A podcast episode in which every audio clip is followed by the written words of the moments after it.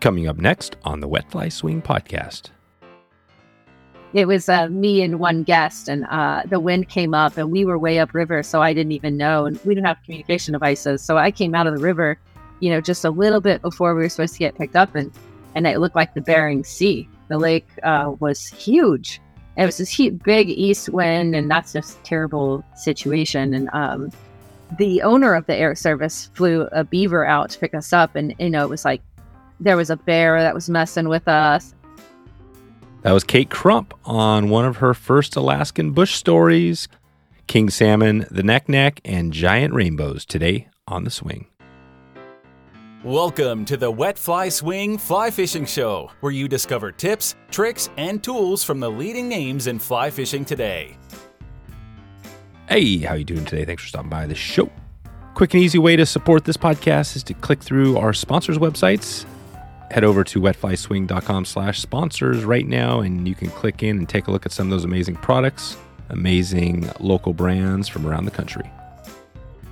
Today's episode is sponsored by Togens Fly Shop, who provides superior quality products at an affordable price, an amazing resource for fly tying materials, tools, and fishing accessories. Since 2005, Togens has been over delivering on price, service, and passion. And now you can check out that Togens buzz for yourself.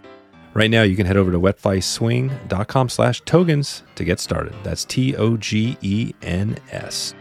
You support this podcast by clicking through that link to Togens online. Established in 1928, Dette Flies is the oldest family run fly shop in the world, now in their 94th year. Dette's mission has always been to supply the fly fishing community with the finest products and services. Every fly they sell is either tied in house or by a handful of select domestic tyers. Please head over to wetflyswing.com slash Dette to grab your in house flies today. That's wetflyswing.com slash Dette. D E T T E to support this podcast and the oldest fly shop in the world. Kate Crump is here today to take us on a journey of what it's like to uh, be an owner and run an Alaskan lodge. We find out how this all came to be, and uh, we also find out how to swing flies for king salmon, why this place is so remarkable with the large, crazy sized fish, including rainbows. And also, we find uh, we get a little bit on their steelhead operation in the lower 48. Kate's also got some good advice on becoming a guide and uh, and what it's been like for her. So here we go. Kate Crump from the lodge at 58 north.com. How you doing, Kate? I'm doing great. Thanks for having me. Yeah, thanks for uh, putting a little time together to uh, talk uh, Alaska, and uh, we're going to dig into what you have going at your lodge. And uh, your name has been popping around. I think you and Justin, I think for quite a while. So I think you're one of those guests that I've been trying to get on for a while, and we finally got you here. So I'm excited to talk about all that and I guess now you're just getting ready, right, to head up to Alaska, or you're up there now, but you're getting ready for the season. Yes, we're getting ready for the season. I've been up here since uh, April 17th and Justin April 5th. So we are working on a bunch of projects. And so we open on June 17th as our first group of guests. And I was just walking around uh, two days ago and realizing, and even yesterday, realizing how many projects are happening right now. We have a crew of, I think there's uh, nine, ten of us today.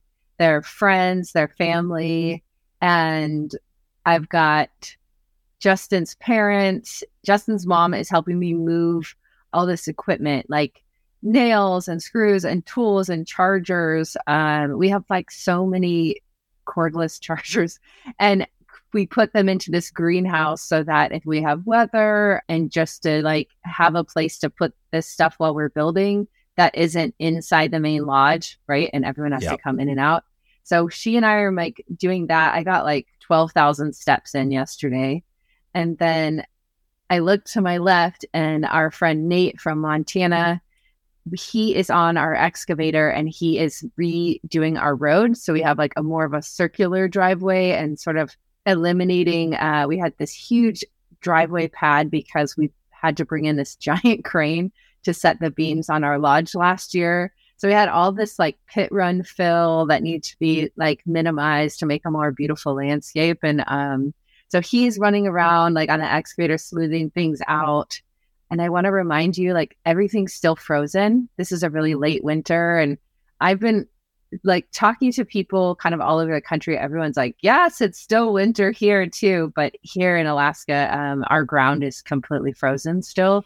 So digging around in the dirt and uh, that kind of thing, um, it gets a little hard, right? And um, and then just past the driveway, um, off the side of the lodge, is my husband Justin and two other friends, and they are building a fire pit.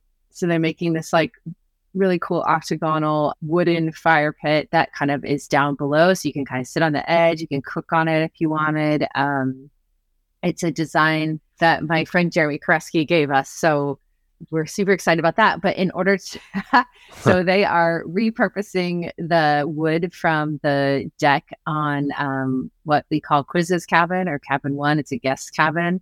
And it just had this big wraparound deck and the walkway kind of along the property and down to the boats and the airplane walked on that deck. So so I was like, hey, let's get the traffic off of these guest cabin deck, right? Like let, us do a walkway.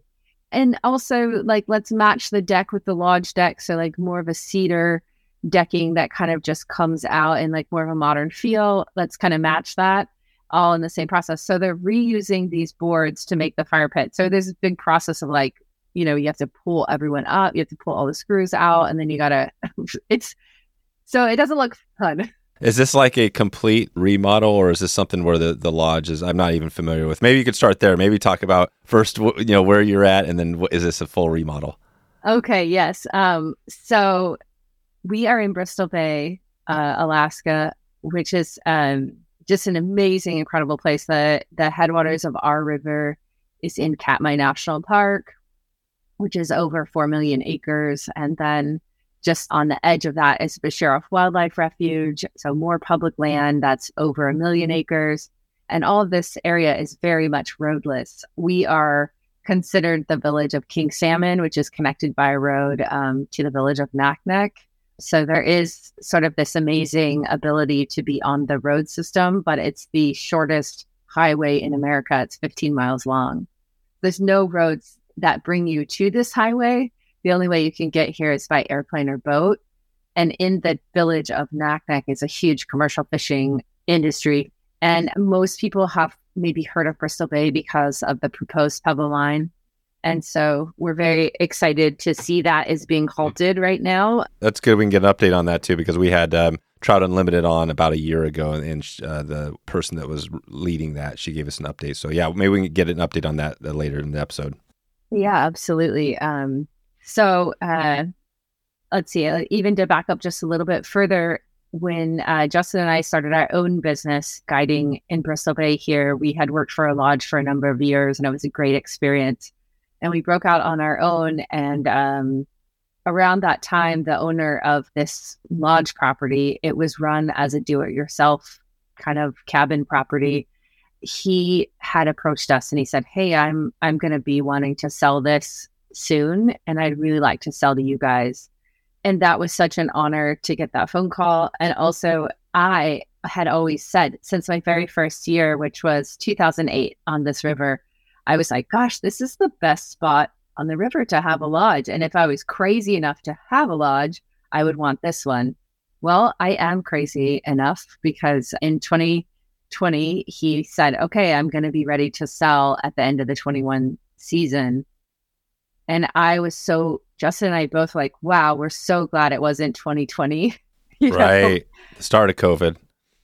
yeah, it would have been an awful year to try to operate, right? It would have been so hard. So we closed in October 2021 and uh, took uh, the keys to the property. It's funny because there's no, su- no such thing. It's just like remote you don't need keys. But we took the property and what we realized is that in order to in order to do this like we're just two people. We don't have um like this huge financial backing right? A lot of lodges here especially are, are there's usually like a pretty wealthy person um, that is sort of helping fund it or start it or that kind of thing. So like we can't afford to not open for a season while we do all the things we need to do. One of those including building a brand new lodge building. And also remodeling all of the cabins so that our guests have a nice place to stay. Because it was operated as a do-it-yourself property uh, there wasn't a central space where everyone came together and meals were cooked and that kind of thing. All of the cabins had little kitchenettes in them so we realized that the one thing that we um, well there's many things we lacked uh, time was going to be the biggest uh, crunch for us. And so we had been obviously pre-planning this for years how it would happen. And um, so we stayed justin our season ends about the middle of october and justin and i stayed until the middle of december. And friends came and helped. Some of our staff stayed and helped and we just gutted all of the cabins as much as we could. And we just took stuff away and we we tried to give it away in the community and things like that just all the things that we knew we weren't going to use. And we also had um, lined up our builder and he had a lot of experience building in this area. So he had a lot of connections and also his name is jim hines. He is just like a stud. He is going to get the job done no matter what and so they came and put in what they call helical piers. And those are these big, giant, heavy piers with like a corkscrew on the bottom. And uh, you drive them into the ground based on the depth and the pressure that you need for the, the structure that you're building. And the, the beauty of those is that because we have this permafrost and everything is freezing, the ground is freezing, we get tons of upheaval. One of our cabins this year we came back is like three feet higher in the back. Oh, wow. Oh, because it's it's the tundra, right? You're on the tundra. We're on the tundra, yes. And so you'll get just like things become sort of like a fun house, right? You got like this spot's elevated. Even our house was we have a um we have a house in the village of King Salmon where we um where we live off the property. Our deck is like super wonky this year. And this year they got more snow than recorded in the last 50 years. Oh, wow. Yeah. So I actually just in the last couple of days have been able to walk down my walkway to get into the house. There's been so much snow. We had to like go around because we weren't here to plow it through the winter and stuff. We spend the winters in Oregon guiding. Gotcha. Wow. So you got a serious operation there and serious project going on. I mean, is the Naknek River, is that the river you guys fish or are there a bunch of rivers you hit? Um, so that's our home water that we're based on. And then uh, we have a float plane, a de Havilland Beaver, and we fly into Katmai National Park. We fly into Goose Wildlife Refuge. We fly over to the Nushagak for king salmon. Gotcha. So you got your plane. And are you flying it or you have somebody flying it? No, but someday, Dave, that's definitely a dream of mine. You should live that dream because I know we this goes way back, but um, Line Speed Jedi, you know, we had this episode way back at the start and he was telling the story about how he was up in Alaska and then he just started talking about how he was flying this beaver into Alaska. And I was like, wait a minute. Wait a minute. Are you telling me you, you can fly planes? He's like, oh, yeah. You know, I just learned, I picked it up. You know, it sounds like when you're Alaska, you just kind of pick up and do what, you know what I mean? You kind of do what you want. Is that how it feels up there for you? Oh my gosh. It's constantly like learning how to do something new eh, because there isn't somebody. Like a lot of people are like, oh my gosh, my sink isn't working or it's leaking. Yeah and they're like, "Oh, just call the plumber." See, that's exactly what's going on right now to us. Like our sink is leaking, and we're like, "Okay, well, I guess we call the plumber, and it's going to cost some money, but we, that's what we do." But up there, yeah, you, you can't call the plumber. No, Dave, you got to get a pipe wrench. You know, first you got to get under there and figure out like why is it leaking, and then you got to problem solve, and then okay, this is I okay, get a pipe wrench. We got to tighten this up, or like you know, it's there is no like call somebody, right? You're like, okay, there's a problem. How do we fix it? Does anybody here in our circle have experience with this? No? Okay, I guess that means I have to figure it out, right? And oh, uh, the internet doesn't work, so we can't YouTube right. it. Yep. yeah, yeah, that's it. That's it. Gosh, cool. Well, so you got the Naknek, which is actually, I mean, as far as rivers, we've done a little bit of, uh, of some episodes up there. Um, I think there's some other, I'm sure, yeah, there's other lodges right up around there and some other stuff going on. But it seems yeah. like it's one of the rivers that's just got these giant rainbows. I mean, it, are rainbows the species that people are coming up for? What do you think when people are coming to your camp? What are they coming for? So that's one of the most amazing things about Alaska and Bristol Bay specifically is we're constantly changing. And so just when you're like in this mode of like, wow, I got this fishery figured out, or I'm so tired of doing this, good because you're going to be doing something else tomorrow. And so we have people that come up in the fall specifically for the big rainbows and the preferred method is to swing flies for them and they're aggressive and they're very healthy, just amazing fish. This is one thought I didn't want to miss because on the last one we talked Naknek, the person that we interviewed, uh, Dryfly John, I'm sure you know of him. I think the lodge where he's at, but he's in the Midwest of, you know, so he doesn't fish for steelhead. So I don't think we talked about the difference. But what is the difference between one of those big Alaskan Bristol Bay rainbows on the swing versus a winter steelhead? These big rainbows are actually eating. they're uh, they're aggressively feeding and they're not going somewhere to spawn. Their purpose to be in the river during that time is to feed. They're like the bears who in the fall are like, okay, the clock is ticking, winter is coming, and I need to just go full on feeding. And they've been doing that for a couple months, but now it's like this sort of desperate feed. Gotcha. So my guess is it's easier to hook these big giant rainbow, like 10 pound rainbow, right? Or whatever they get up to on a swung fly. Is the technique similar to what you'd be doing winter steelhead? It's very similar. And I think what's so fascinating to me is that this is got to be the world's greatest swung fly rainbow fishery in the world. Hmm. I don't think that there's anywhere that you could put up against this place. And so I don't have like this religious fanaticism about how people should fish. My um, philosophy has always been what makes you happy and where you drive joy and how you can be present and how you take care of the fish, however you catch them. But I do tend to find myself kind of getting religiously fanatical about this because it is the greatest swung fly fishery for rainbows in the world.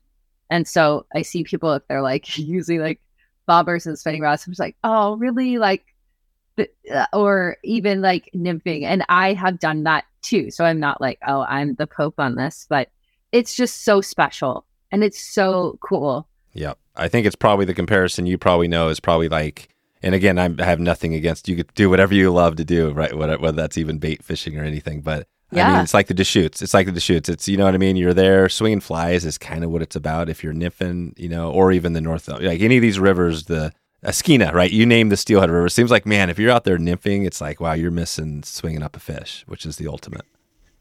Yeah. I, again, like, I just don't have that around any other place because I just have so many friends that like derive joy from these other methods. And I have too and do. So I kind of um, just can't get on board with like, there's only one way to do this. I just don't think that that's giving service to life and people and relationships, you know. But um, but I tend to with this one, like, because it's that special. It is the world's greatest. So, but we have people that come up in June specifically for king salmon. We have people that come up for like a king salmon I mean, because the Nushagak is the world's, uh, here I am like print all these world's greatest, but it's the world's largest run of king salmon left in the world. Oh, it is. Right. So, yes. so now that the king salmon, you, you hear about these really crazy uh, stories of the downturns in kings up there, even in Alaska, which seems like, wow, right? That would never happen. But are you not seeing the same downturn in, the, in your runs there in the Nushagak? Oh, gosh, we are certainly seeing that. And a lot of that is like management and because the king salmon are coming in at the same time as the sockeye salmon. And here we go again, world's greatest, but it's uh, but Bristol Bay has the largest return of wild sockeye salmon oh, left wow. in the world.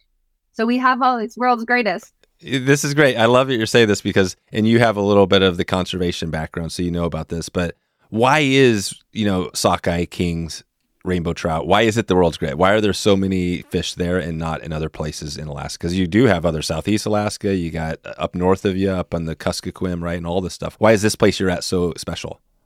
Well, for starters, these huge lakes are these basically safe oceans. You know, for for salmon, um, they're just like these incredibly pristine areas that are not changing that dramatically So you have excellent habitat. And if you place Alaska versus like the West Coast, we've destroyed habitat, right? Our estuaries are, we build cities on our estuaries, and then the rivers that flow into the estuaries, we concrete pave them to make them fit into our our world and what we qu- quotations need to get resources in and out of these places and these cities.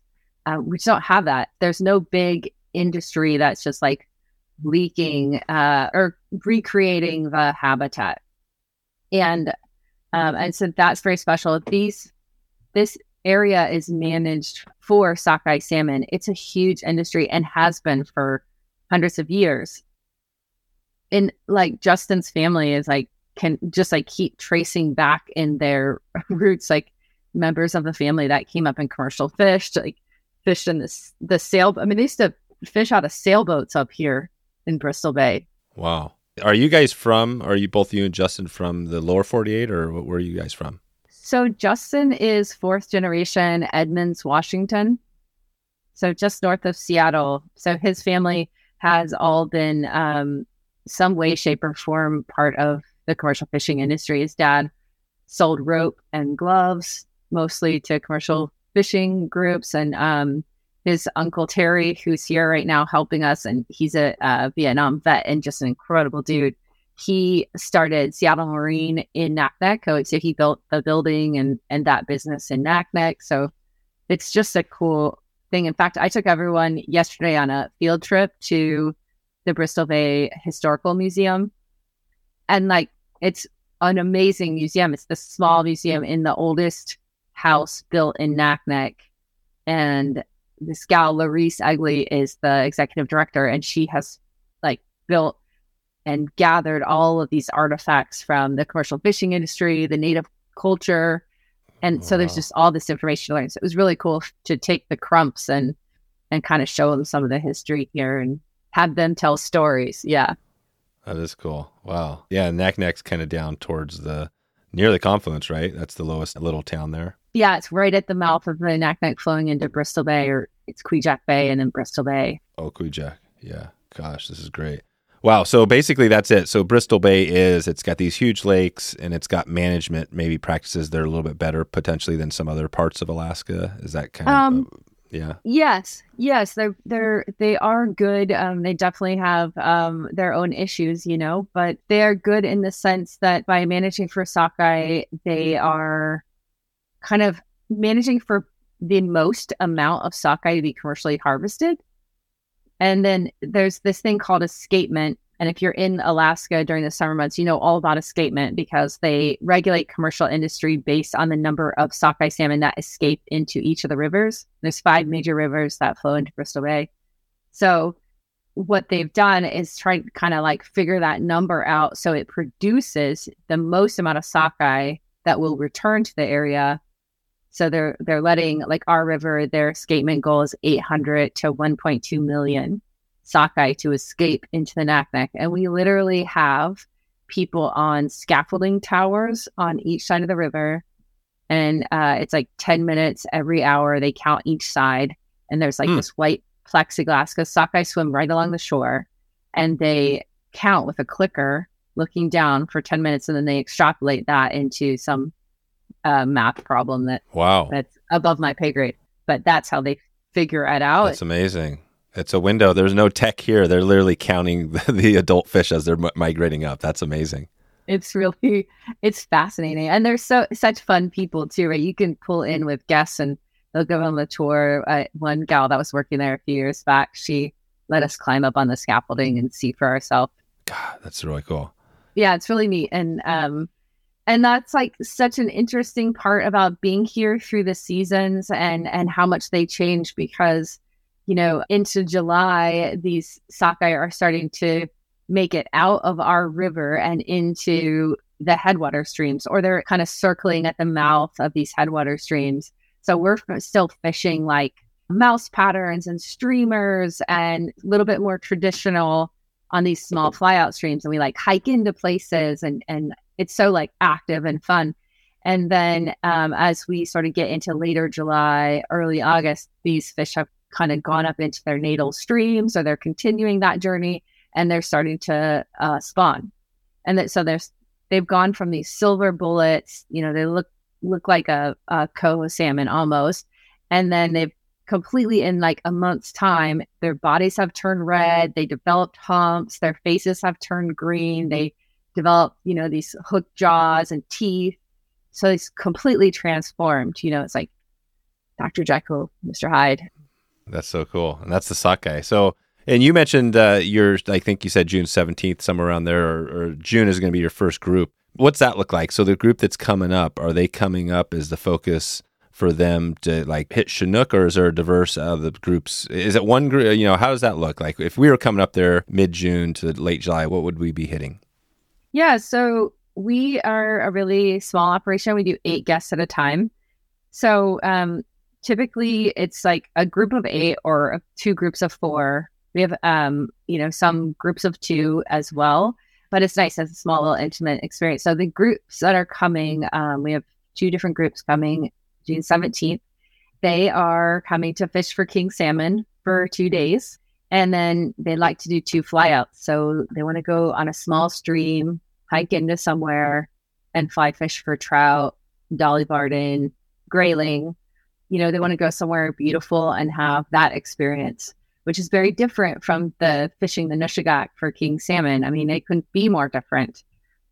And so that's a really fun experience because you're kind of getting like this taste of Alaska, this taste of Bristol Bay, right? A little bit of everything. Like when we're going to the Nushagak, we're flying over uh, the mouth of the river, the mouth of our river, and you're just seeing like commercial fishing boats everywhere. You see belugas if oh, the wow. tide's in, yeah, and then you're like landing on the Nushagak where you know you're you're getting in a boat and you're trolling for king salmon if that's your jam, along with a bunch of other people doing the same thing, you know, and you might see moose and that kind of thing. And then when we fly the opposite way, we're flying upriver into Katmai National Park, or we're flying a little bit south, like off uh, one of our tributaries into Becharof. You know, we're flying sort of into the mountains, right? And so you're you've got you know big lakes that we're flying over. Becharof is like one of the larger lakes in Alaska, and there's volcanoes, and then we're la- landing on you know either a small pond or a the big lake and then hiking upstream or hiking across the tundra to get to the stream. And the rivers are all like wildly clear. So it's a lot of sight fishing. We'll be fishing mouse patterns. So we'll be like trying to like not hit the branches on the other side. And if we do, it's like not that deep. So you can walk over and like unhook it and you don't lose a fly, right? Yeah. And you're fishing mouse patterns for is this for uh, rainbows and like other species, or what? Who's that for? Yeah, so we'll fish it for rainbows. We'll get uh, char and dolly varden to eat them. Grayling will even try to eat them, although it's hard for them to get their little mouth uh, on it. So usually that's just more for fun. But yeah, we'll, we'll then you know switch to streamers if you want to get a grayling, or even nymphs work um, that time of year. If we have really nice weather, dry fly fishing is great all you need really is like a elk hair caddis. You could have like just a few flies in your box and get fish here. They're not as pressured as so many other places. Yeah, that's it. You know, remind us again when we think rainbows, what is the perfect scenario where you're swinging for big rainbows? Is that more of a fall thing or are you swinging throughout the year for rainbows? So the rainbows like vary greatly, right? Our small stream rainbows are more of your typical wild rainbow, right? They range from 18 to 24 inches. You get into some that are like, you know, 24 to 26, but they're not like, they don't have like 20 inch girths, right? They're like your typical beautiful rainbow. Although these are leopard rainbows, they're extremely spotted. Their eyeballs are spotted. Like it, they're so beautiful and special to this area. Um, and then our fall rainbow fisheries, like on our home water, that's big rainbows. Like everyone wants to get like 30 inch rainbow or bigger. Oh, okay. Yeah, that's the number. Break the 30 inch mark. Yeah. We stopped measuring several years ago, like because it's so not important. Like if you get a 27 inch fall rainbow in our home water, it is so special and huge. Like, I mean, these fish will have like an 18 inch girth. It's crazy. So it's like we don't need to measure this. This is like not. In, that's so not No. important. Just more handling, more handling of the fish and more time out of the water, right? Yeah, and it's like you don't need to be like, oh, I'm disappointed. I got a 27, not a 30. Exactly. Yeah, I'm pissed. It's only 29 inches. This is terrible. Yes, yes. Um, you start getting when you like pulling out of the water that's like 32 inches. Oftentimes, like, okay, we should measure that because it looks so absurd.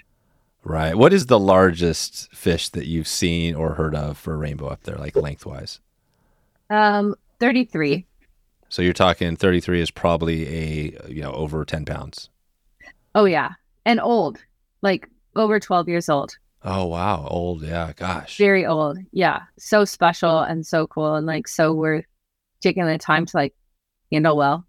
If you had to guess that fish, like kind of what the life history of that fish, what was that 12 year old fish? Was it living in the lake for? Uh, do you know kind of what that thing was doing? How how you know? Do they go out like how far out to the ocean, the bay, the estuary, all that stuff? Um, these rainbow don't go out into the bay or the ocean. Oh, at all? No, not at all. They don't need to because they have like our fish are in Naknek Lake and it's a 40 mile long lake and it's got lots of deep spots and that kind of thing that has tons of tributaries that flow into it, big and small. And so there's lots of food and lots of sockeye smolt growing up in that lake, right? And developing. So there's so much food. And there's eggs coming down like all the time. Yeah, yeah. There's no reason to go out to the ocean where you could be a, now you're get you're a prey for some other giant predator, right? Yes, you're so safe. You're so safe in this lake for the most part. So yeah, th- I think they're living a pretty awesome life. Like they're in Katmai National Park, right? They just, just gotta avoid the bears and the eagles and just find sockeye, which I there's so many. And we've had record returns of sockeye for the last five years. So there's like more food than they know what to do with. They're living a good life. Bear Vault is one way to assure your next backcountry trip stays memorable, epic, and safe. Bear Vault builds a rugged polycarbonate locking canister that keeps bears and other wild animals away from your food. This in turn keeps your food safe, keeps the bears safe, and keeps you safe. I've got a classic story that I told, I've told a few times about the bear taking my backpack while up in Alaska. I had my lunch and some snacks in there and just went up around the corner to fish for a bit. When I got back, it was uh, totally gone. If I would have had that bear vault right at that moment, I would have been okay because my food would have been completely sealed. The bear would have had no idea and no reason to take my backpack. So, a good reminder there. You might not realize it, but this type of thing happens all the time, even to experienced outdoorsmen. The great news for us is now we can experience the great stuff of a remote trip without ever having to worry about animals fiddling with our stuff. Sleep soundly knowing your vault has sealed the deal for you. Believe it or not, food storage is a key consideration while backcountry hiking, fishing, or camping. The Bear Vault also has some great bonus features like the see through sidewalls so you can find your stuff really easy, and a large opening. Plus, it doubles as a nice camp stool. This thing is legit. It definitely is one of my. This might be my favorite feature. Is is the camp stool? You know, I love a good a good chair out there. Check in with the crew at Bear Vault at wetflyswing.com slash Bear Vault. That's Bear Vault. B E A R V A U L T. Okay, back to the show. So we're talking June. Just walk us through. I like to walk through the season because you got you know this sh- kind of short season, I guess. Maybe not, but you got June and then July, August, September. I mean, when is the season end for you guys up there? Uh, so season ends in the middle of October, and um, we can have really varying weather, but it's a very fun time of year. Things have changed so dramatically, right? From June, when everything's like blooming and budding and green, and there's flowers popping up that you haven't seen since for a year, right?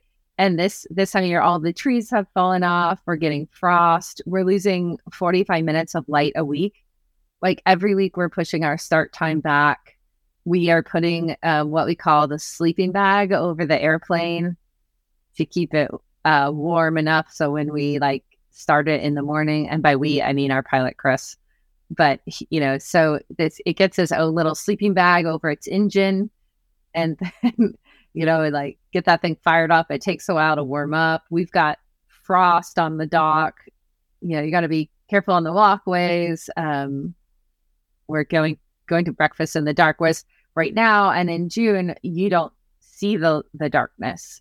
And in fact, if you do, you stayed up way too late. You're actually be doing good tomorrow, but um, we don't really see stars until sometime in August, late later in August. Oh, you don't see Starry right? It's just too light up there. It's too light, so light. Fourth of July is so boring here. Oh man, that's right. It's just noise. Gosh, have have you thought about you know you, you're up there for this period? It sounds like you're up there six months or more. Have you thought about like long term, like, hey, I can handle living up in Alaska like full time? Is that because I we've talked to some people that have made the move and they're up there full time? Is that what you guys are thinking?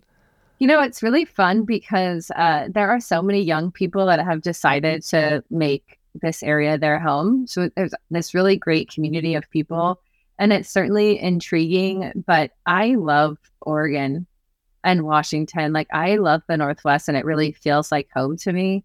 And I love to fish in the winter, and I think I just love um, like rain. I don't know because I choose to be in these areas when they're like you know, rainy and stuff. But I don't think that I would want to winter here. Like, I'm not a super big snow sports person. I snowboarded for a little while at Mount Baker when I was first um, fishing, and I just felt like it wasn't my tribe. And I found myself like wanting to go fishing, not really wanting to go snowboarding or skiing or anything like that. So I wouldn't be able to fish here in the winter. And I know you could go ice fishing, but that just doesn't excite me as much as like fishing rivers and floating down rivers. And even when we would spend a couple months in Baja, Mexico fishing, Jess and I would spend uh, like two or three months in Baja, Mexico fishing for roosterfish many years ago. Um, I always missed the rivers. And when I got back, I was so happy to be on flowing water again. Right. So even the warmer weather, you were still jonesing to get back to the uh, the the rain, essentially. I guess, yeah. It's, call me crazy, but yeah, I, I, I like being on flowing rivers. It's uh, very much a part of who I am. Yeah. Do you fish when you're hitting winter steelhead? Are you doing like large rivers and super small rivers, everything in between? Or are you focusing on one or the other?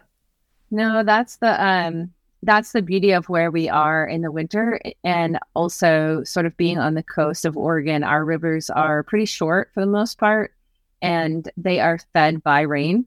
So they're not dependent on rainfall for their um, uh, for their flow. So we have to sort of be able to pivot all the time to what is fishable, what's dropping, what's clearing, what's out of shape. So that puts us on on small rivers some days and big rivers other days. Gotcha. So you might be floating with a drift boat one day or the raft the next day and then maybe walking in the, the other day. Yeah, and I think um, actually saying it out loud, it makes sense. It's similar to my Alaska season in that it's always changing, and that must be part of what keeps me very engaged. Um, is that like there's never the same, and it's very rare either place that I'm going and doing the same thing the next day, and I like that. I think it's hard um, for people um, unless they're they're into that, right? They like that change. There's a lot of people that sort of like to do the same thing and and have that sort of like daily intimate knowledge. Exactly. That's it. That's the daily. We had a uh, we have a uh, Jeff Liskay is our he's kind of doing our Great Lakes stuff on the podcast, and he did an episode which was like uh, you know Great Lakes Steelhead, you know like intro to step by step. But he was talking about the difference between like the guide and just the normal person. It's not like the guides are that much greater as anglers. Some of them are, but for him, it was like, hey, we just know every rock in the river. We know what's going on. We know where to go. You know, have plan A, B, and C. Right? It sounds like that's you're the same thing here. It's like you're thinking like, hey, I got to have a plan. Right? You got to know what happens if the river blows out or if you get two inches that night before versus one. Yeah, that's such a big part of it. And um, and here in Alaska, another factor we get is fog that prevents us from flying, like being able to take off from our lodge or even fog banks that prevent us from going to a certain area. Like last year, we had a lot of fog throughout the season, and there was like an entire week where we couldn't go south. And we kept trying, and we just like hit the bank of fog, like, okay, turn around. And so now what are we going to do? Right. And if you didn't have that experience or that, that, that knowledge, like, well, where can we go that's going to be the best fishing that isn't like a really long flight. Because nobody wants to be in the plane any longer than we have to be. So how do we get somewhere that's going to be great fishing fast or, you know? And so, yeah, being able to pivot like that. And that just comes with experience. I've always said that you can't replace time on the water. And like to what Jeff Liskay was saying, uh, what an incredible guy that he is. But like to what he was saying, that is what you get out of a guide is you can't replace time on the water. Typically guests don't have a lot of time on the water. They're coming to you and, and you have this whole backpack of skill sets that you've developed just by being out there and facing adversity and problem solving and having to figure out, you know, what to do next. Yeah, exactly. Are people, is there, I mean, you've got lodges, you got your lodge. Are people also up there? Do you see people doing like a DIY sort of thing coming in, floating rivers, doing all that stuff? Is that possible? It's possible. Um, we don't see it a lot. And I think a lot of that has to do with like bear safety, honestly. Yeah, right. You guys are in a capital. Get another capital, right? You're the greatest, probably the most bears, as or one of the places. yes, right? so many world's greatest, Dan. That's um, right. Yes, we have an incredible population of coastal brown bears, and um, you know, a DIY program is going to have you out there sleeping with them, and then also, Dave, like just the logistics of doing things here is so complicated, and a lot of our guests they see it now, um, like just because they've learned because they've again like had experiences with us for a long time 10 years or something so they've seen us like have to pivot and problem solve and things like that. And it's really kind of opened their eyes of like, wow, you guys are constantly doing logistics, constant, you know? And um, so that's a big barrier, uh, like knowing who the players are here to get what you want accomplished. And um, like if you want to go do a DIY trip and um, and then having the safety, uh, the knowledge of safety with bears and that kind of thing. But yeah, it is possible for sure. Anything's possible. Yeah, it's right. Yeah, you can make anything happen, but yeah, it depends on how much work you want to put into it. Um, yeah. What is the recommended? So I guess if you're fishing for kings, what is the gear you recommend that people are using there? Is this all? Is it pretty much all spey now for kings? No, um, there's a very large group of um, sport fishermen that use gear. Oh, gear. Yeah, definitely. And it's like arguably the best way to catch them. Yeah, and can you still keep? I mean, that's right. You can still fill fifty pounds of your freezer sort of cooler sort of thing. So interesting enough, it used to be five kings per year if you have a fishing license, and that number has changed this year with, um, like we were talking about earlier, the decline of king salmon and um, and people bringing to attention the board of fish that we have some issues with our king salmon are declining too, and um, and what what do we need to do to to help prevent their loss. I mean, it would be devastating. It's the state fish. It's the Chinook salmon, you know. Um, so that's changed, but like in Oregon and Washington, there's not like a yearly limit. It's a day limit. But here there's a yearly limit and there is a day limit as well. So it's usually one one fish over 28 inches a day. And then depending on the river, depends on how many you can keep a year, but typically not more than five, four. Um, and then I think on uh, the, the, the regulations changed. Um, but yeah, so you're not filling 50 pound boxes of king salmon, hopefully. Um, but our sockeye salmon fishery is incredible and it's super fun to fish for. It's great beginner fishery and it's not like these fish are eating. So there's this whole like windmill flossing method. There's nothing beautiful about it, but we use fly rods and it's fun because you're catching them. It's sustainable. And like you know, people kind of get into the there's something that like happens and it happens to me too, where um like I'm not like super into killing fish, but I do like harvesting meat and eating like good meat and that kind of thing. Yeah, sockeye. It's hard to beat sockeye, right? I mean, that's pretty good salmon. It's so great. It's the best. Yeah. But yeah, I, I get like a little bloodthirsty after I like kill the first one where I'm like, okay, let's bring it. And that like something changes, like it gets like super primal. Um, but I see it with my guests too, right? They're like, all right, like once one is in, it's kind of becomes this like we're like a feeding frenzy of piranhas. It's true. It's true. It is. I mean, we're you know think of it, right? I mean, we're animals. That's the funny thing about it. We've but we've had that conversation here before, like with the deer hunting. You know, for me, I do some deer hunting and stuff. I'm not a huge hunter, but same thing, man. You get a deer down and you got your hands, you know, gutting that thing out. It's just like, you know, you're it's primal. It's like full on, you know, you know what I mean? You're not thinking about anything else. Yeah. It's, it's, I think that's what's great about it, right? It brings us back to really where we all kind of should be, right? Yes. To a certain extent. Yes, I um I don't consider myself a hunter. I consider myself a harvester because I'm not like out there like uh, I'm gonna get the biggest elk or I'm gonna get the biggest whitetail, right? I want the one that's gonna taste really good, and I get that way too. I'm like I get a little primal, like okay, let's butcher this thing, and I, I like I actually enjoy it, and I enjoy like um, the whole butchering process to like wrapping the meat up or vacuum sealing it, however we're doing it. I guess I really just like to know where my food comes from, and the beginning to end process is um, important to me. Right, right, right. That's awesome. We talked about probably a lot of the species, but what are we missing here? So you got Chinook, rainbows, grayling, all the char, everything. You got. Are you guys doing? You mean you got coho, pinks, all that stuff too? Is do you have every all five species up there for salmon? Yes, we do. So, um, yeah, so sometime in July, as our sockeye fishery fades um, upriver and kind of stops coming in in full force, then um, we're really shifting gears into like small stream and still doing some king salmon fishing. And, you know, we have guests that want to swing flies for kings. Um, so we will do that, but we aren't the like go to fishery for that, like our home water, because we have we have huge tidal uh, influxes, like 20 feet. So um, we don't have these like classic gravel bars. Our river's pretty short for like swinging flies. So we have a pretty cool tributary that we can swing flies on.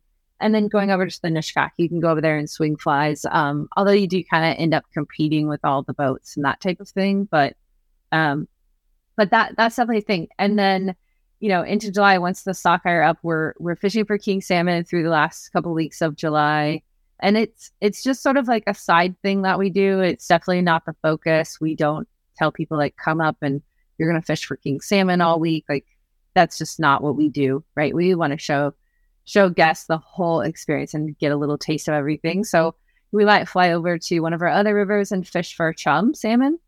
And that's all catch and release but it's super fun on a fly rod. They're really aggressive. They pull really hard. They're big. Are they still pretty chrome? Or are they getting some color on them? Yeah, yeah, they're pretty chrome. We try not to fish for them when they're like all colored up, you know, and further up into the river and stuff. We're trying to fish for them in tidal water. They're super, super aggressive and fun. And then um, as we get into August, we're sort of transitioning now into coho, right? And they are so much fun on a fly rod. You can sight fish for them. You can watch them take your fly like right at your feet, kind of thing. We do a couple of fly outs to different places that um, are beautiful and spectacular. I was fishing for coho last year and a caribou swam across the river below us. And it was just so epic. And then we could have sort of fished coho into the first week or two of September, which um, you know, is historically a little late, but that run has seemed like it's getting later and later. So um, so that's kind of fun because they'll start to overlap with the big rainbows on our home water. And, you know, during that time we're doing um transition now we're floating certain rivers and fishing for rainbow trout in like really clear streams in Katmai National Park. Are these like day floats? Yeah, so we're flying with like these ten foot rafts. Oh yeah, like the air. We yeah, they. I was just we just did an episode with Outcast and we talked about Aire and some of their their lineup. But yeah, they got a bunch of cool boats in that range 10, 11 feet, nine feet, stuff like that. hmm Yeah, and we just ordered some Sotars. Got some uh, new raft that they're doing. That, um, but yes, we've used the Aire in the past. We've had Star, and then yeah, these Sotar boats we're really excited about because they're like twenty five pounds lighter. You know, and you, when you're flying six guests and two rafts and everybody's lunch, and like we do lunch really well. So we got hot soup, and you know, and then we've got cocktails for the end of the day. We're not going light on these floats, right? No, yeah, you're not doing the backpacking food stuff like that. This is this is Yes. nice. Yeah. Yeah. So we need to like reduce the weight of these rafts because we're strapping them to a float plane, right? And we don't want we don't want to go overweight in our plane, like um, you know, safety first. So, you know, we're landing somewhere, we're like hiking all this stuff up a hill, blowing up the rafts, pushing them down the other side of the hill, and then floating this clear stream looking for giant rainbows in among thousands of sockeye that are bright red, you know, very clear water. Right. How do you pick those out if you're floating down in one of these rafts and you maybe see a run or a spot. Describe that. Let's say you hop out and you got all these sockeye. How do you find the rainbow and how do you not snag a, you know, or do something like that? Right. Yeah. Well, you want to first off, don't cast into the sockeye. it's like rule number one: if you see a big pot of sockeye, do not cast into them. Usually, those rainbows are sitting right behind them and off of drops and things like that as well, right? So if there's a bunch of sockeye and then there's a bit of a drop, that's where the rainbows are going to be somewhere easy. The eggs are just floating into their mouth essentially. And oftentimes you hook one of these rainbows and they are just like, they're just vomiting eggs. They're just like, they can't even keep them down. They have so many in their, in their mouth. What's the uh the like? What's the the rod length, re, re, all that stuff length, the rod and the gear you're using for the rainbows? So this fishery that I'm thinking of, we used to use six weights, and um, and man, these fish will just kick your butt. Six weight spey rod. No, single hand. Oh wow, yeah. So six, so that is pretty light. Yeah, like a nine foot six weight. So we just have been kind of like pushing to more of a seven weight. If um, if we know the fisheries we've been going in a bunch is like kind of all big fish, we switch into eight weights. But um, Seven is like still, if you get a smaller, you know, and by smaller, I mean like 24 inch, you're not going to be like overgunned. But yeah, in our home water, when we're swinging with spey rods, we're using eight weights. Seven weights too are great. You know, there's some really nice seven weights these days. Yeah, there are. So you're not doing the the spey swinging for these rainbows up in Alaska with spey? Um, so on these smaller streams, you can, but not till a little bit later when there aren't as many sockeye. I mean, when I'm talking, there's sockeye in these small streams, they're everywhere, just thousands, like as far as the eye can see. So, like, if you're nymphing with a bead or something, like, you're not getting these long drifts. You're really targeting these areas because if you do, you're just going to hook sockeye all day. That's just part of the deal. There are so many. People can't believe how many there are. Like, it's so incredible to see this resource just like full of sockeye where could you go if somebody was like right now online they wanted to go look at a video or a photo of these sockeye like maybe in a stream? Where would you point them?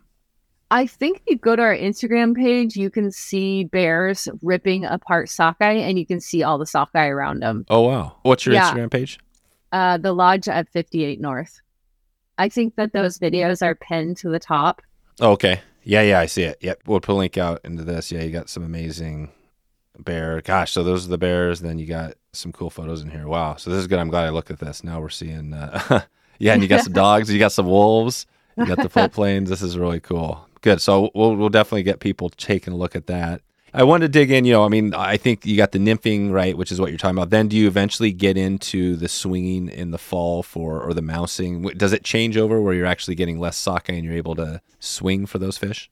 Yes, once those sockeye start dying, so um, usually right around the second week of September, uh, we'll start transitioning to that swing fishery, and there'll be opportunities late August because these small flyout streams are all different timing, right? So some streams like the sockeye are dying earlier, you know, like earlier in August, and then you know some are like way late in September. And that just allows us to have this really diverse fishery where we can go to all these different places as they change. But if you can go to a river that still has some sockeye in it, but isn't just clogged full of sockeye, then you can swing flies for rainbows and kind of pick them out and that kind of thing. Oh, okay.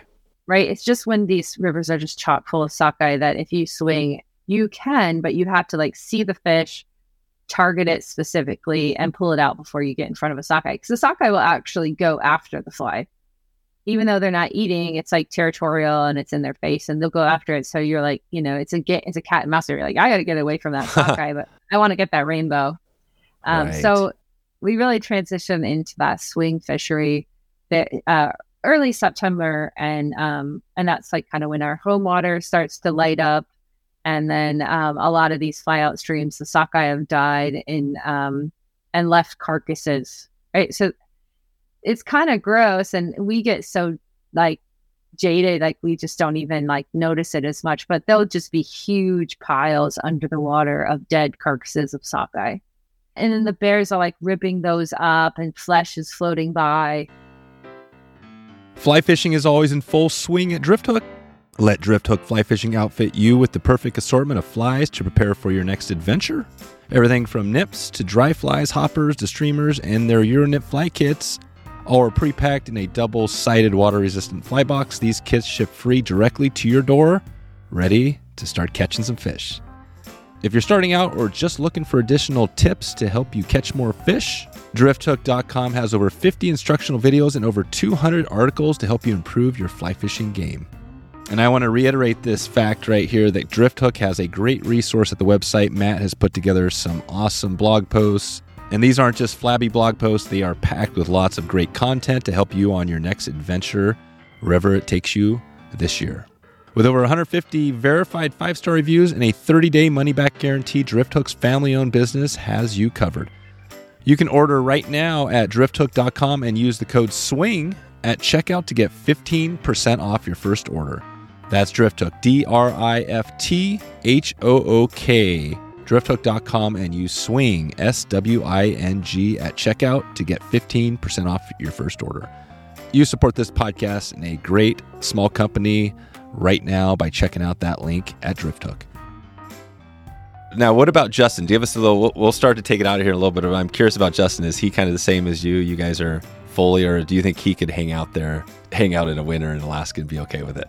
No, he's very much like me. I mean, for all of our differences, we're really similar in uh like in that. Like he doesn't want to be here um not Ice being able to fish and doing yeah, like we like being in Oregon. But we do like to stay after the season for a few weeks and like we call it easing into retirement. Even though we're still like working every day, we're not guiding every day. So we're not like on the set schedule. We're not responsible for people and staff. Like, so we used to sort of experience this. Um, I think it's very common with seasonal fishing guides. This sort of um, emotional depression, like kind of this downflow of emotions and anxiety and that kind of thing, because you're going from like a very strict schedule and a lot of responsibility and sort of even though nothing we're doing is like known, we do know so much about what we're doing. And then we go into like what retired people experience. We're like, oh, now what do I do? I went from like having this this thing to now what do I do with myself and how do I manage that? So um one thing that we found is having a home here. We have a um, wood stove, which there's something like really comforting about that, like putting wood on the fire. And um, we just sort of like ease out of it, right? So we like there's so much closing to do. There's so much organizing to do. So we sort of ease back into like this like pace where we are not responsible for a lot of people not on this schedule of like now we get in the airplane and fly places or now we get in the boat. We we kind of ease into that. It, it takes a few weeks and then we sort of avoid that weird emotional downturn and kind of like get to stay more steady and then um can go into whatever we're going to do after that. You know, we usually like to go hunting in Montana with our friends. Yeah, that's great. No, I hear you're saying, yeah, they kind of the, and then you hop in and then, right, and then you get down back to the lower 48. Now you're getting back into it, the guiding. But maybe is the guiding, Yeah. how does that compare when you're guiding for winter steelhead versus the Alaska? Is, is it uh, totally different? Um, it is totally different. You know, we do four guests at a time. We run a really small lodge. Our chef from here is our chef there. So it's myself guiding, Justin guiding, and then our chef. So it's just the three of us. Um, and then we have a um, local housekeeper come in. She's great. And so it's very, very intimate. And the difference is uh, we're rowing a boat every day. You know, we might row 10 to 15 miles. And so it's like very uh, physical, uh, like upper body physical. Um, and you know, like it's different because I'm not like walk and wade. I mean, every day here, I might be doing something different. I'm running a jet boat. I might be running like one of our 21 foot jet boats one day going salmon fishing. And then the next day I'm hiking, you know, six miles or seven miles somewhere fishing and, um, and hiking out. And then, you know, it's, it's just so different here, constantly changing. And there it's the same, but I'm going to different rivers. And, um, yeah, I might be in a drift boat one day and a raft the next day. Although I'm constantly just trying to be in the drift boat because it rows so much better than a raft. Oh, yeah. What drift boats do you guys have or what do you have there? A Uh, Clackacraft. Yeah, you got the Clacka. Is that like Mhm. a, a 16 or footer? Uh, so 18 foot and um, or I'm sorry, no, 16 foot. I was thinking right jet boat. They're 16 foot, but they're the big eddies. Yeah, the big eddies. Yeah, so super light, little higher sides than the eddy, uh, which is good because we do some uh, more like more rapids and stuff like that. But it's such a light boat; it's really nice. What is the biggest thing do you like about fiberglass? They're light, and then also, what are there any other benefits of the fiberglass? Um, well, it's like way warmer, much quieter. Um, a lot of our boat launches are um, not your typical like boat launch where you just pull up and you push your boat off your trailer into the water right there. We actually have a lot of um, constructed boat ramps that are just like these wooden slides, we call them, made by our uh, local fishing association. So you're like roping your boat down a slide. Yeah, yeah. It's not. Yeah, you don't want to let go of the rope because uh, that that wouldn't be uh, because some of them are long, right? Y- yes, yes, very long. You don't want to lose your boat. And I'm the only uh, I'm the only female fishing guide on the north coast. So um, really, you're the only female fishing guide on the north coast. Now, yeah. now, why do you, why is that? Because that seems we've had this conversation quite a bit over the years, just the 50-50 and all this stuff, right? But that seems yeah. kind of crazy to me. Why do you think that is? Is it just because it's too cold and too wet?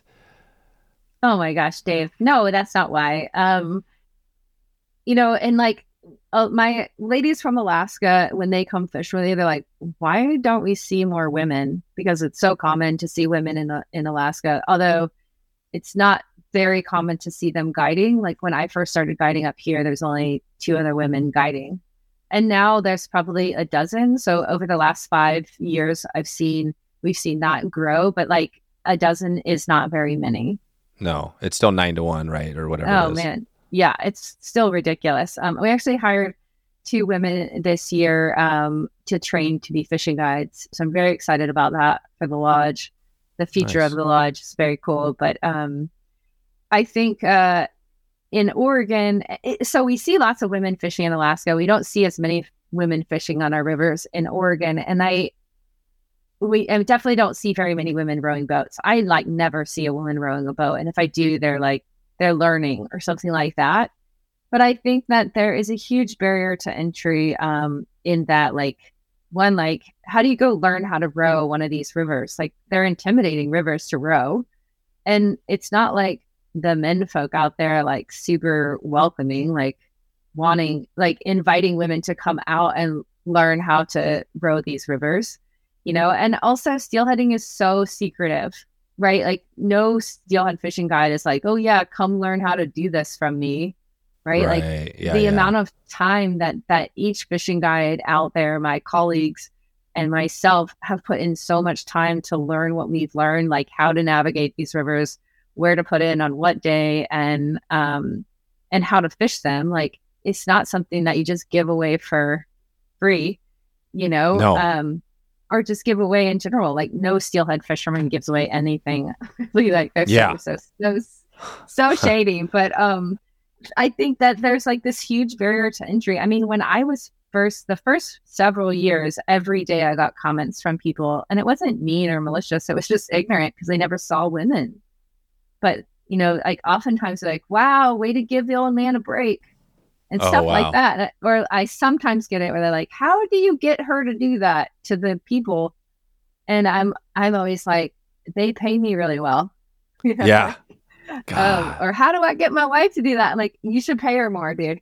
But I think that's uh, there's there's just a lot of barriers to entry, and, and women haven't been historically welcomed into that space. So unless you like don't care or you have like, you know, somebody that's willing to mentor you somebody selfless and like give you that opportunity. But like, I don't have any women reach out to me and like, hey, I want to be a steelhead guide. Can I come learn from you? I've never had any woman reach out to me and ask me that because honestly, the right person, I'd be like, yes, please. I need, I don't want to row a boat five days a week. Like, I have um so much to do. I'm like, I don't want to guide 12 months a year. I have a lot going on. There's other things. I love to paint. Like, I don't get any time to paint. So, yeah, there you go. So if there's a woman listening right now, which we do have a, a chunk of women in the audience, um, and they were thinking about becoming a guy, they they might want to give you a call and check in with you. Absolutely. Yeah. That's sweet. They want to be a steelhead guide. I love it. No, I think it is. It's a interesting conversation for me. It's always it hits home hard because you know I have two young daughters, and I'm always thinking like, hey, you know, I'm not forcing them to do anything, but I always want you know to give them opportunity. And it's great. I actually talked to my youngest daughter. Uh, the other day, I actually do this kind of fun uh, another podcast I do, and I we were chatting about things on there with her, and she said I asked her like what was her favorite thing to do, and she's like, I really love the river trip, you know, and it was so cool because I was like, okay, and I got some new oars, some new square top oars. They're super light. So my hope is that they will be rowing the boat, you know, not too long. So I think for them, it maybe is easier because I'm kind of the person that's helping them. I mean, for you, what was it? Was it, um, how did you get into this whole thing? I fell in love with salmon, really, um, in Washington on the Olympic Peninsula. And my friends took me salmon fishing, and I was just so present I'd never been that present in my young adult life. And so I think that was what I was searching for. And that fishing gave me the opportunity to really just be present and be myself. And then just like the mystery of a salmon, like getting to see something that you don't know exists unless you catch it, right? You don't know it's there unless you catch it. And then like kind of getting to hold and touch something so majestic, right? Having that intersection. And I, the first salmon I caught, I let go, and everybody was just like, What are you doing? Why would you yeah. do that? And I had no idea. I didn't know anything about catch and release. I was just like, Oh, this is my opportunity to connect with this creature. And, um, and I'm just so thankful for it. I let it go. And they're like, No, no.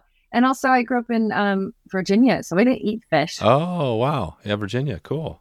Yeah, like we ate burgers. You know, we ate like beef and venison. Oh yeah. Right. And chick and chicken. Like we didn't eat fish.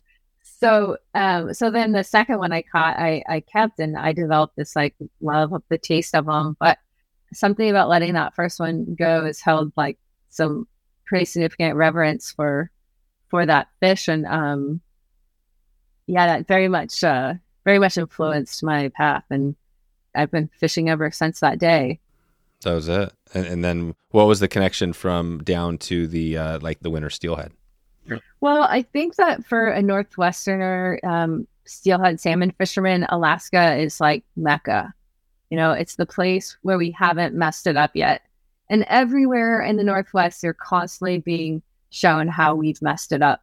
We have everywhere, really. And so Alaska is like this opportunity to see what the Northwest was like and maybe even give us optimism for what it can be like in the future if we continue to do things well, like taking out dams and that kind of thing, but also just by being better humans and stewards of the environment. And that was the draw, and um, and the opportunity to be a fishing guide would never have been a possibility for me if it wasn't for my friend Dan, and he had worked for the first female sport fishing guide in Alaska and in Bristol Bay and she um, was in need of a guide and he put in a really good word for me.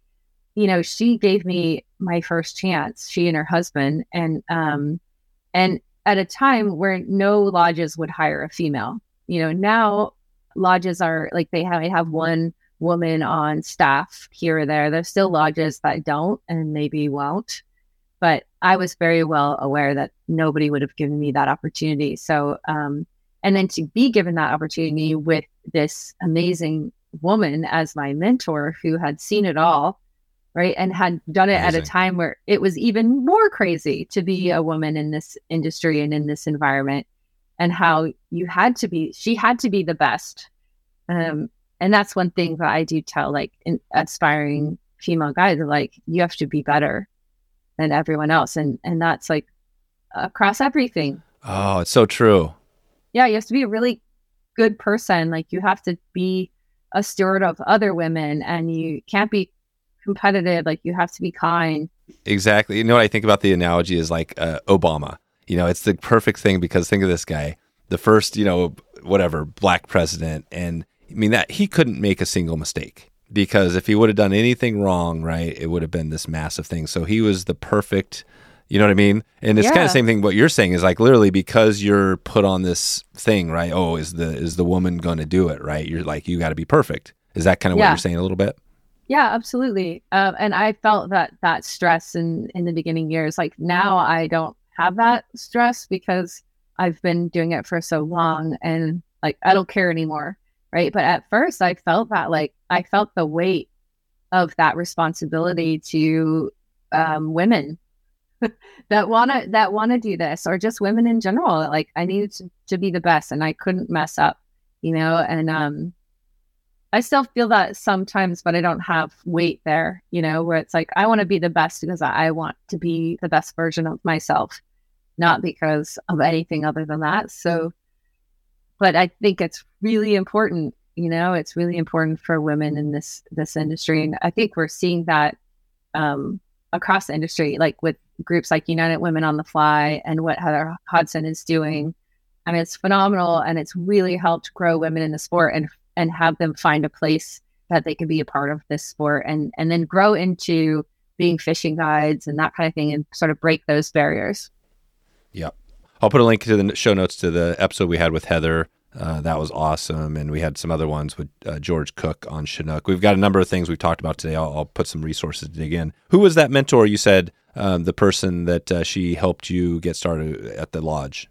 Her name is Nancy Morris Lyon. And is she still uh, around?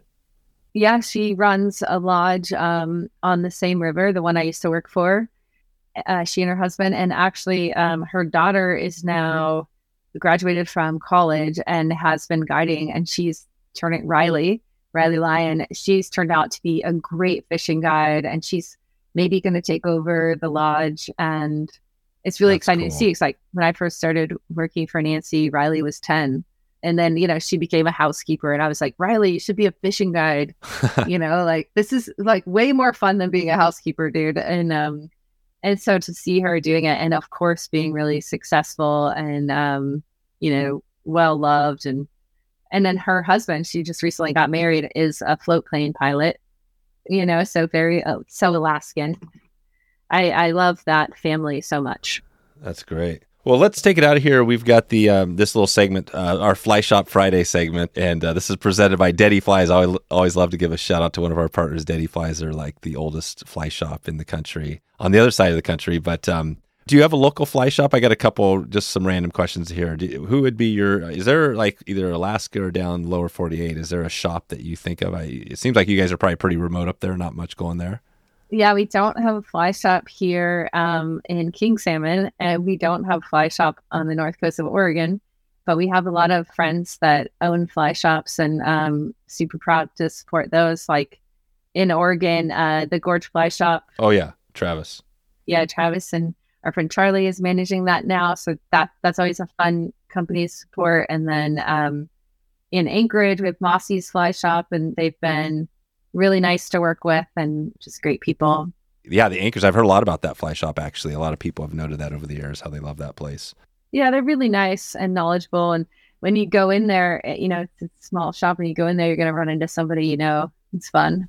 yeah, exactly. Cool. What is your? I, I was going to run down and, and, and, hold you and say, hey, what are your top species in Alaska? You know, give me your top ten or whatever. You know, if you had to fish for them. But stop it, we, Dave. I know that's a little hard. I know you're you're that's a hard one, so I won't call you there. But just give me your one. If you had to say, hey, it's me fishing, you know, on my own, like you said, anytime. What would that be for you?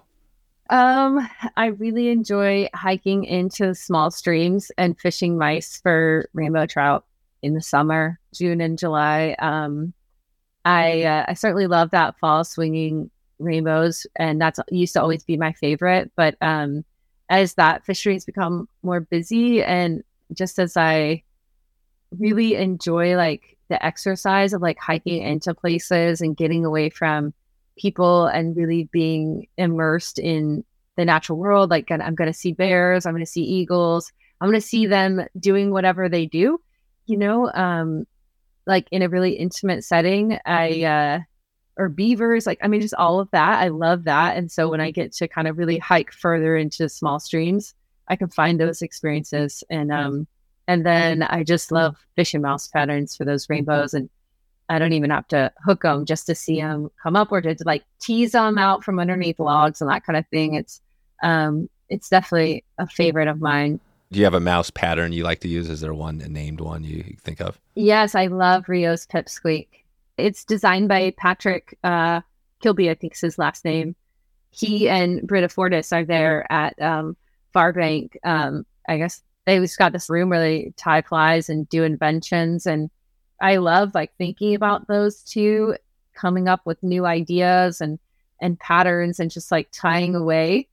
And uh, I have this like fantasy uh, imagination of what their world is like there. And um, you know, and they're always fun to like, you know, share a fly with us to try and things like that.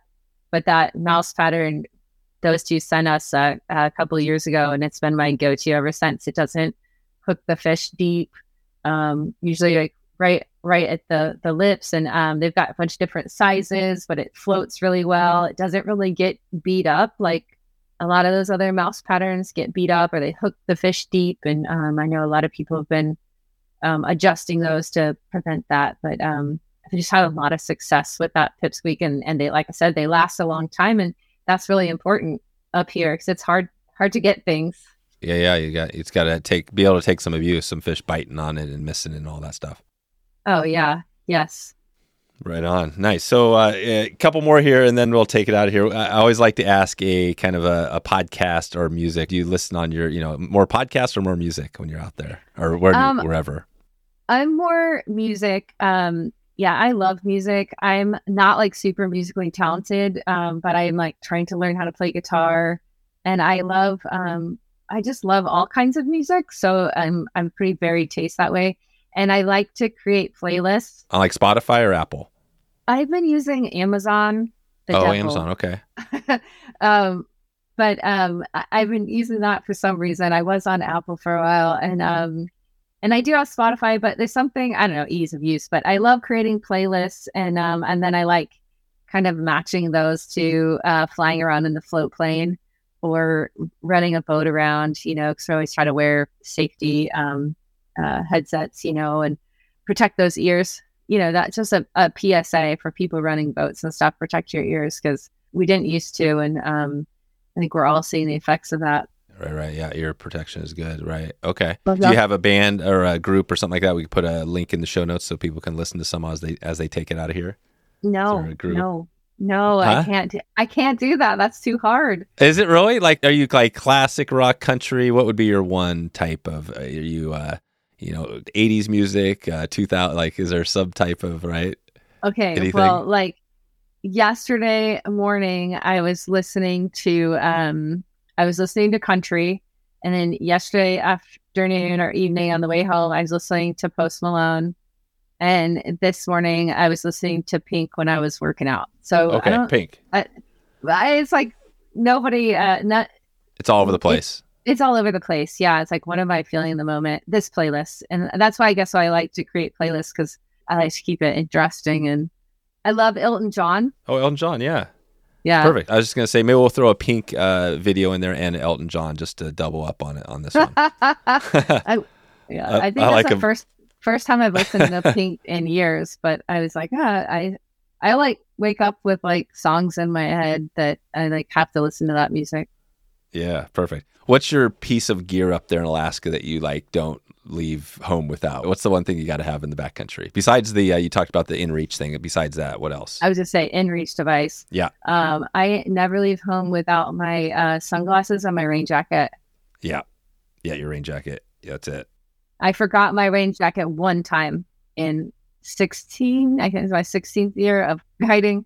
I lost. I forgot my rain jacket one time. I'll never do it again. No, that's the amazing thing. I love the gear because now you know there's just so much good gear. It's comfortable. You can put it on. You know, you get that rain jacket shell over the top of whatever your layers are, and you're just. I mean, it really doesn't matter how right unless it's super like below zero. You're pretty much good to go out there. So good to go. Like it's crazy. Yeah. yeah when I first started guiding, there wasn't like a good women's rain jacket or even women's waders. Mm. Who do you go with? Who do you go with on your waders and rain jacket for women's stuff? Patagonia. So I'm a Patagonia fly fishing ambassador, and um, I've been a part of uh, their design, which is my favorite part of working with them. Oh wow, um, cool! The new rain jacket, the women's Swift Current rain jacket, is like the ultimate rain jacket. I've been testing and helping the designer Kaylee Clay with that for years. Oh, this is so cool! It's like the best rain jacket out there for women. It hits all the um all the points, and I I've seen them all and worn them, and um, it's the best. It's like the techiest and the old uh, river salt was great too. This just taking it the river salt up to the next level. Where would somebody go? Because you're, I'm kind of feeling my own itch here. If I wanted to get that Jack of the Swift Current, where would I go to get it? Where's the, the so Patagonia? Um, so Patagonia sell direct. Um, I don't know what fly shops carry it, so that's my bad. But um, maybe the Gorge and maybe Mossy sells them. I have no idea.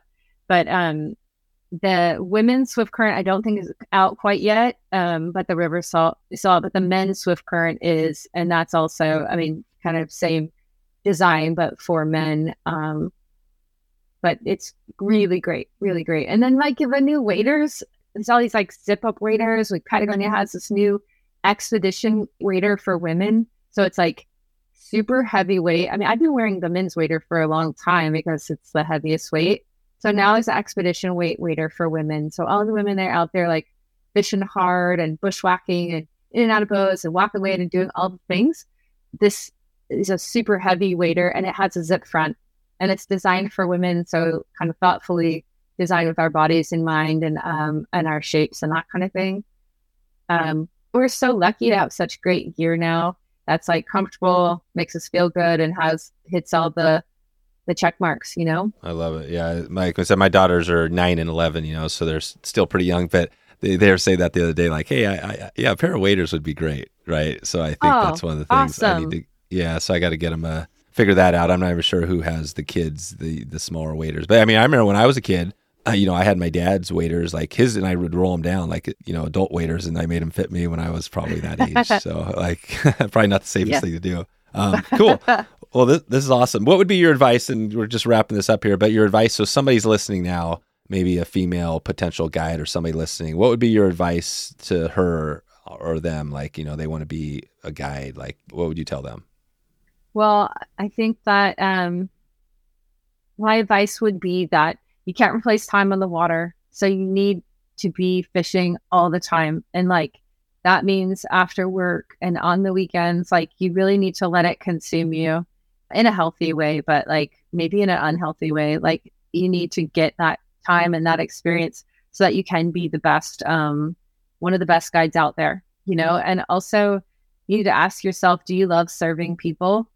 Because our job is less about making people like get fish and, and that kind of thing. It's really about serving people in these wild places. And that, you know, means taking care of them and nurturing them in a way that they are getting to be themselves and feel comfortable and safe and also learning something and sort of being a part of this pristine environment and learning to love it and take care of it like that's really our role i think as fishing guides is to serve people in a way that helps them fall in love with these spaces and want to be the next steward for it. And then also so it's a three part. If they check that box like okay i can i can find myself getting on the water every moment that i can to get that experience. And then yes i love people and i i want to be part of that. I want to be the bridge for them to this natural world and i want to serve them and make sure that they feel good in these spaces and then the the third thing would be um would be to find somebody that will mentor you and teach you like really understanding like where am i deficient? You know what what do i need to learn? And um and then finding people because there are so many people out there that love to teach and share their knowledge. Um there's a lot of grandpas out there that have a lot of fishing experience and like love to share that with people. Um find those people whoever they are men or women and like learn from them yeah, it's amazing. Perfect. And and just a quick one. We don't have a ton of time to dig in deep, but uh, on Bristol Bay, we mentioned that earlier. So we had a good place with, I mean, with Bristol Bay and all that. Uh, the the Pebble. We're mines. in a great place. Yes, we're in a great place. Um, so the EPA has enacted 404C of the Clean Water Act, and that's basically um, not going to allow mining in these sensitive areas. So um, while the Pebble Partnership will be challenging this in court, we feel really confident that um, that this is going to stand up. Now, it is an EPA regulation, and that changes from administration to administration. So it's very important for people to see that this is not that this is very much a bipartisan thing, and that it doesn't matter what side of the um, spectrum you're on, whatever you believe, it doesn't matter. Like very extreme Republicans, very extreme liberals all agree it's the wrong mine in the wrong place. And so it's like, let's take this opportunity to celebrate that we have a lot of differences and there's a lot of like hate and that thing towards one another on in this realm. But here's one place where we agree and let's celebrate that for a change that that we've agreed on something and shake hands across the aisle and like carry that into the future um, of administrations so that we're just making it clear that this is not a political fight. This is a, a wilderness and a cultural fight. And so let's just make sure that um, that we continue to support the anti-pebble campaign and really don't turn our eyes away from it because it's billions and trillions of dollars in the ground and it's not going anywhere until that land is protected in some way to ever be mined, this fight is not going away. So it's really no. important that we keep an eye on this. And we've got great groups that are doing that. Um, and I'm so proud to partner with them. That's right. No, that's well said. I think I think we could leave it there and uh, and wrap this one up. And I'll just uh, we'll send everybody out to the lodge at 58north.com if they want to uh, connect with you and uh, you know either book a trip or just uh, pick your brain. Does that sound good? That sounds great. Thanks for having me. This has been really fun, Dave. Um, yeah, and thanks to everyone for listening. Awesome. Yeah, I appreciate your time, Kate. We'll uh, keep in touch with you and uh, check back with you soon. Okay, thanks. There we go. Wetflyswing.com slash 470. Wetflyswing.com slash 470. Take a look right now at Kate's operation, see what they have going, see what they have coming, and see what they have available for trips this year. Quick reminder you can support this podcast super easy by checking in with our sponsors right now. Any sponsor, just click a website, click a link, and take a look at some of the great products, whether you need waders, boots, boats, uh, rods, you name it, we got you covered. Check it out right now. Quick listener shout out before we get out here. Ken Reynolds uh, sent me a nice message, and here it is. Uh, Ken said, Thank you for the podcast, Dave. I listen often during my week. A little background on my fishing. I have always wanted to fly fish for years, had a rod and reel for over a decade, but finally started fishing with it this last year consistently. I fished two to three times per week for a local sea run off the beaches in Seattle area. So much fun. I also fish for bass from a Jackson kayak in my local lakes. The problem I have for both species is recognizing the strike. I hold my finger over the line to attempt to feel the strike and keep my rod tip low towards the water so I can see changes in between strips, I still seem unsuccessful and seem to miss strikes. If possible, maybe you could offer some suggestions or tips, please. Thank you in advance and keep the podcast going strong. Best regards, Ken. Ken, this is a great question. I've already teed it up, and you will have uh, the answer coming soon on an upcoming episode.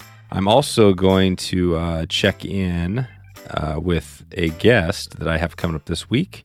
And I'm going to ask this question. So stay tuned for an answer. You're going to have to wait a little bit because I want to make sure to get the expert's exact answer for you. So uh, thank you for uh, showing your support and checking in. If you want to get a shout out on this podcast, you can do that right now. Just send me an email, dave at wetflyswing.com, and I will check in with you right there. All right, uh, Alaska, and where are we going next? Uh, I'm going to leave that open right now, and I'm going to get out of here because we've got some other good stuff to take in and do right now. I'm just going to wish you right now a great afternoon, a great evening, or great morning, wherever in the world you are right now. And I appreciate you for stopping in today and listening to the very end. Looking forward to catching you on the next episode. Talk to you soon. Thanks for listening to the Wet Fly Swing Fly Fishing Show. For notes and links from this episode, visit wetflyswing.com.